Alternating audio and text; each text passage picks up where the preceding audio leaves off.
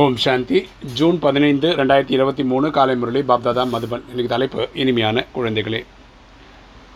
உறங்கிக் கொண்டிருக்கும் மதிஷத்தை எழுப்புவதற்கான சாதனம் படிப்பு. இந்த கல்வியை வருமானத்திற்கான வழி.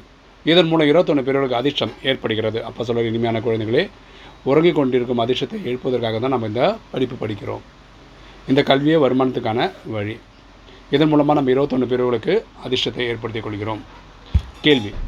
உலகில் வேறு எந்த கல்லூரியிலும் ஏற்பட முடியாத ஆனால் இந்த ஆன்மீக கல்லூரி மட்டுமே நடக்கக்கூடிய ஒரே விசேஷம் என்ன? உலகில் வேறு எந்த கல்லூரியிலும் ஏற்பட முடியாத ஆனால் இந்த ஆன்மீக கல்லூரியில் மட்டுமே நடக்கும் ஒரு விசேஷம் என்ன?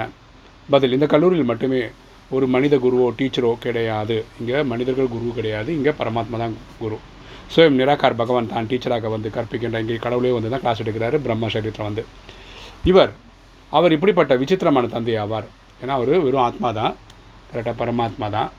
அவருக்குன்னு தனியாக உடல் இல்லாதனால அவர் ஸ்பெஷல் தான். அவருக்கு சித்திரமே கிடையாது அதாவது உடல் கிடையாது. அவருக்கென்று தந்தையோ டீச்சரோ கிடையாது. அவருக்கு அப்பாவோ டீச்சருன்ற ஒரு யாரும் கிடையாது. இருபத்தொன்று பேர்களுக்கு அதிர்ஷ்டத்தை ஏற்படுத்தக்கூடிய படிப்பை படிப்பிக்கின்றார். நமக்கு அப்படிப்பட்ட ஒரு படிப்பை சொல்லித்தராரு அந்த படிப்பின் மூலம் ஒரு பிறவி தான் அதிர்ஷ்டம் பிறக்கிற ஏற்படுகிறது. இப்போ இங்கே லௌகிகளை படிக்கிற இன்ஜினியரிங் எதாவது அந்த பிறவி கிடைக்கும். அடுத்த பிறகு நீங்கள் திரும்பியும் படிக்கணும். ஆனால் இதன் மூலம் இருபத்தொன்று பிறவுக்கு ஏற்படுகிறது. ஏன்? நமக்கு அங்கே சத்தியகம் திரேதாயகத்து ஃபுல்லாக ரெண்டாயிரத்தி ஐநூறு வருஷத்துக்கு நமக்கு ஆஸ்தி கிடைக்கிது. இன்றைக்கி தாரணி. ஃபஸ்ட்டு பாயிண்ட் படிப்பில் முழு கவனம் செலுத்தி இருபத்தொன்று பிரிவுகள் தமது அதிர்ஷ்டத்தை ஏற்படுத்தி கொள்ள வேண்டும். படிப்பு நல்லபடியாக படிக்கணும். இருபத்தொன்று பிரிவுகளுக்கு அதிர்ஷ்டத்தை ஏற்படுத்தணும். ஒரே ஒரு பாபாவின் அடிப்படை நடந்து தனது வருமானத்தை சேமிக்க வேண்டும். நம்ம ஒரே ஒரு அப்பாவோட வழியிலடி நடந்து நம்ம வருமானத்தை சேமிக்கணும். ரெண்டு ஆத்மாபிமானி ஆக வேண்டும். நம்ம ஆத்மாபிமானி ஆகணும். தனி ஆத்மான்னு புரிஞ்சுக்கணும். நினைவு யாத்திரையின் மூலம் ஆத்மாவை முழுமையாக தூய்மை ஆக்க வேண்டும். நினைவின் மூலமாக நம்ம தூய்மையாகணும் வரதானம்.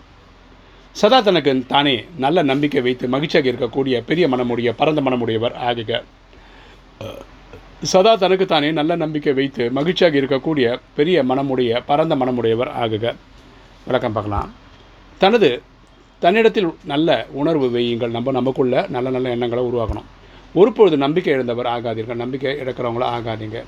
யார் எப்படி இருந்தாலும் சரி பிறர் கடைசி நம்பரில் இருந்து இருந்தாலும் கூட ஒருபொழுது மனம் உடைந்து போவதில்லை. ஏன்னா இந்த ட்ரம்மில் முப்பத்தி மூணாவது கோடி ஆத்மாவை கூட ஸ்பெஷல் தான்.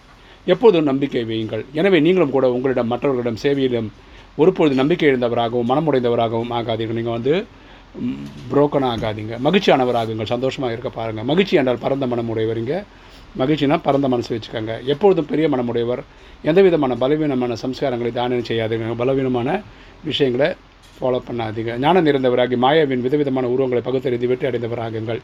ஸோ மாயையோடைய விதவிதமான உருவங்களை கண்டுபிடிச்சு அதை பகுத்தறிஞ்சு அதை ஜெயிக்கிறதுக்கு வழியை பாருங்கள் ஸ்லோகன் நீங்களும் பாபாவும் இருவரும் இணைந்தே இருங்கள். அதில் மூன்றாம் அவர் யாரும் உங்களை பிரிக்க முடியாது. நீங்களும் பாபாவும் இருவரும் இணைந்தே இருங்கள். அதில் மூன்றாம் அவர் யாரும் உங்களை பிரிக்க முடியாது. அப்போ சொல்ல நம்மளாம் இறைவனும் ஒன்றா இருக்கணும். ஓகே அப்படி இருந்தால் நமக்கு மூணாவது ஒருத்தங்க உள்ளே விடாமல் இருந்தோன்னா நம்ம மாயை ஜெயிச்சிடலாம். ஓம் சாந்தி.